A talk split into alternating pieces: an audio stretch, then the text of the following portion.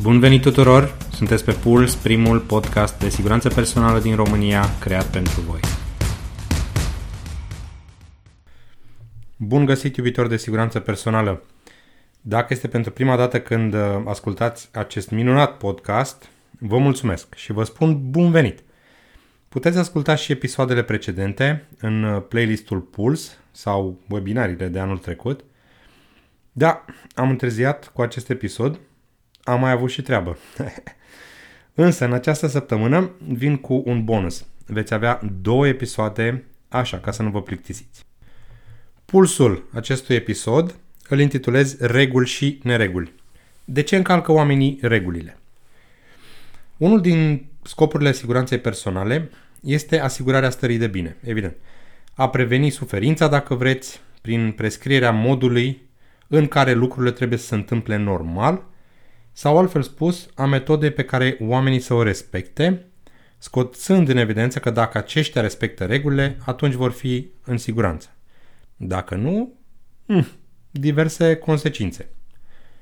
Această modalitate, să-i spunem, poate fi o problemă, dar nu o problemă în sensul ei, ci mai mult uh, drept călcâiul lui Ahile. Chiar dacă există reguli, vedem totuși cazuri în care aceste reguli sunt încălcate. Tot în orașul ăsta infect în care locuiesc, Ploiești dacă nu știați, până nu de mult, vreo 3-4 ani poate în urmă, în zona halelor centrale nu existau semafoare pietonale la trecerile marcate și toată lumea trecea într-o parte și în alta cum ajungeau pe trecere. Era imposibil ca șofer să nu lași permisul pe 30 de zile și să faci o donație la primărie între 580 și 725 de roni, vedeți că știu și codul rutier, nu aveai cum, mai ales în timpul programului de funcționare al halelor. De când sunt semafoare, ca șofer, nu mai ai probleme să zicem, pentru că e verde tot timpul. Dar problema s-a mutat la pietoni, pentru că aceste semafoare sunt acționabile manual. Și, deși este și o plăcuță acolo pe care scrie apasă pentru schimbarea culorii semaforului, sau cum să o numi, sunt unii care de atât timp încă nu îl apasă și trec pe roșu sau, dacă butonul este apăsat, nu așteaptă până să se facă verde și trec ca oile cu capul în pământ, că doar e trecere. Dacă sunteți șoferi, mă înțelegeți. De ce dacă sunt reguli și sunt semnalate, atunci oamenii de ce le încalcă? Este posibil ca regulile și sistemele să nu influențeze comportamentul sigur. Într-un mediu de muncă, dar și în afara lui, sunt posibilități infinite de a te accidenta. Totuși, regulile nu le pot acoperi pe toate și nici nu o vor face. Acestea pot acoperi doar acțiunile absolut indezirabile și care pot avea consecințe grave. Sunt stabilite legi, procese, programe, comunicare, verificare, etc. Și în ciuda tuturor eforturilor depuse, încă se întâmplă, regulile stabilite sunt încălcate. De ce? Hai să vedem, să investigăm câteva motive. Să presupunem că poate oamenii nici nu cunosc regulile. Și aici intervin programele de instruire, calificare, atenționare, prin care dacă se explică pericolul și consecințele, atunci respectarea acestor reguli ar fi mai probabil să se întâmple. Totuși, lipsa de cunoștințe nu te absolvă de efect, iar faptul că nu ai știut tot te incriminează și ești culpabil.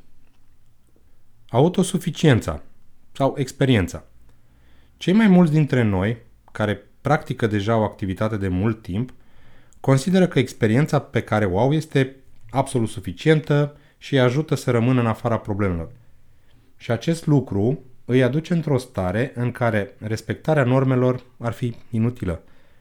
Adică, bă, lasă încolo de ce scrie acolo, că doar știu eu ce fac. Cu alte cuvinte, problema nu este erorile comise de indivizi, ci mai degrabă o serie de erori comise în timp care devin parte a practicilor generale de lucru. Cultura organizației a ignorat riscul unor astfel de practici. Iar astea, acestea sunt rezultatele riscurilor cu probabilitate scăzută. Când aceleași comportamente produc rezultate acceptabile de sute de ori, devin acceptate și adesea chiar automate. Apoi când nu mai generează consecințele dorite, ne străduim și de- să descoperim motivele care stau la baza lor.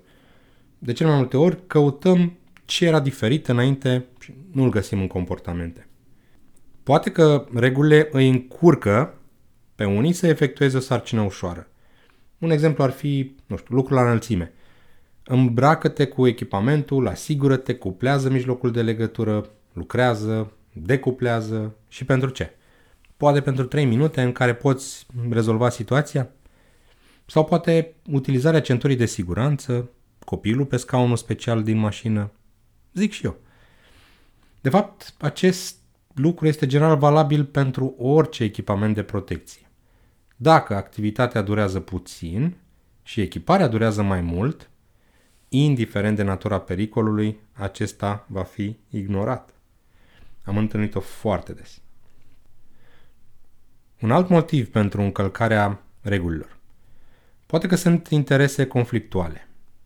Obiectivele conflictuale sunt adesea văzute ca o presiune sau o așteptare care există în cadrul unei organizații. Acest lucru poate duce la scurtături sau la grabă sau omisiuni. În opinia mea, acestea nu pot fi descrise ca o atitudine slabă a unui individ, ci mai degrabă ca un semn al unei culturi slabe de siguranță, evident a întregii organizații. Un exemplu tipic poate ilustra acest lucru. La un incident oarecare, investigarea indică faptul că nu au fost respectate procedurile. Sună foarte familiar, nu? Câteva din acțiunile pentru prevenirea unei astfel de situații pot fi breinstruirea, fie introducerea de programe comportamentale de observații sau, eventual, pedepse. Dar dacă s-ar investiga mai amănunțit, s-ar putea constata poate că procedurile nu au fost respectate deoarece nu a fost suficient timp pentru a face acest lucru, menținând în același timp și ritmul de producție. Acolo unde este cazul, introducerea de noi proceduri sau reinstruirea are ca efect puțin probabil să elimine practicile nesigure, ci mai degrabă să întărească convingerea că trebuie executate comenzi mai rapide pentru a face treaba. Consecința este de a vindeca simptomele mai degrabă decât cauza principală, iar rezultatul final este că regulile rămân neschimbate. Eroarea umană este un element în aproape toate accidentele. Indiferent de domeniu, luați la întâmplare 100 de accidente și veți constata că în aproape 96% din cazuri, accidentul ar fi trebuit și ar fi, ar, și ar fi putut fi evitat dacă oamenii implicați ar fi acționat corect. Doar 4% din incidente au drept cauze dincolo de controlul uman.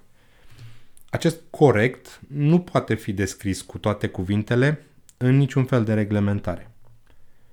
Natura umană implică asumarea riscurilor, implică explorare. Întotdeauna așa va fi, este o constantă și le doresc mult succes celor care vor să schimbe acest aspect. Fiecare om își asumă riscuri calculate zilnic, mai mult sau mai puțin, în funcție de cum îl duce capul. Percepția individuală asupra riscurilor variază în funcție de experiența personală, chiar și profesională, și de cunoștințele privind accidentele. Foarte mulți oameni aproximează probabilitatea unui risc pe care și-l asumă în interesul personal, evident pozitiv. Adică nu li se va întâmpla nimic sau nimic grav, pentru că ei cred că dețin controlul. Totuși, diferența între ce ne imaginăm și ceea ce se întâmplă de fapt e peste imaginația noastră. Nu mai știu cine a spus-o, dar e foarte adevărat. Siguranța înseamnă eliminarea riscurilor și, prin urmare, concurează cu natura umană. Scopul programelor și proceselor de siguranță este de a preveni consecințele cauzate de comportamente neintenționate. Aceste consecințe pot fi rezultatul erorii umane. Ele pot rezulta și din comportamente intenționate care produc ocazional doar rezultate neintenționate. Adică mi-am băgat mâna în, într-o mașină în mișcare, fără să o opresc pentru a o debloca, dar nu mă așteptam să mi-o și taie. Adică un comportament intenționat, dar un rezultat neintenționat. Putem aborda această problemă nu prin a schimba natura umană, dar prin a mări capacitatea fiecăruia de a calcula mai precis riscurile. Nu putem prescrie totul sub formă de reguli și să avem așteptarea ca toți să se conformeze. Un alt exemplu, nu de mult, compania GM. Codul lor vestimentar este dress appropriately, adică îmbracă-te corespunzător. Și de la 19 pagini de regulament s-a redus la două cuvinte. În siguranță personală am putea interpreta comportă-te corect. Parcă mă și văd la un astfel de training, lume multă, gata să afle informații despre siguranță și o să zic comportați-vă corect, gata, ura și la gară toată lumea la muncă. Ce simplu ar fi, nu? Dar comportamentul se dezvoltă prin educație și încredere. Prin exemplu și prin grija față de toți. Prin motivare, prin recompensare și prin implicare. Despre încredere în episodul următor. Totul disponibil pe SoundCloud, Spotify, Apple Podcast, Google Podcast. Deocamdată am încercat și pe Stitcher, uh, mi se pare complicat, ori sunt eu incompetent, ceea ce cred că e mai plauzibil, ori nu e așa ușor cum promite Stitcher. O să mai încerc. Pe Instagram încă nu, am aplicația, dar nu am cont. Investighez și alte canale. A, apropo, mi-am cumpărat uh, domeniu georgerusu.ro cât de narcisist sună, nu? Aici intenționez să public tot conținutul pe care l-am creat și acumulat în timp, însă deocamdată nu am website, e doar domeniul cumpărat. Dacă știți vreo persoană sau firmă care să mă ajute să creez și site-ul, vă rog să mă ajutați, puteți să-mi trimiteți propunerile pe uh, george.rusu.gmail.com Până data viitoare, comportați-vă corect. Rămâneți în siguranță numai bine.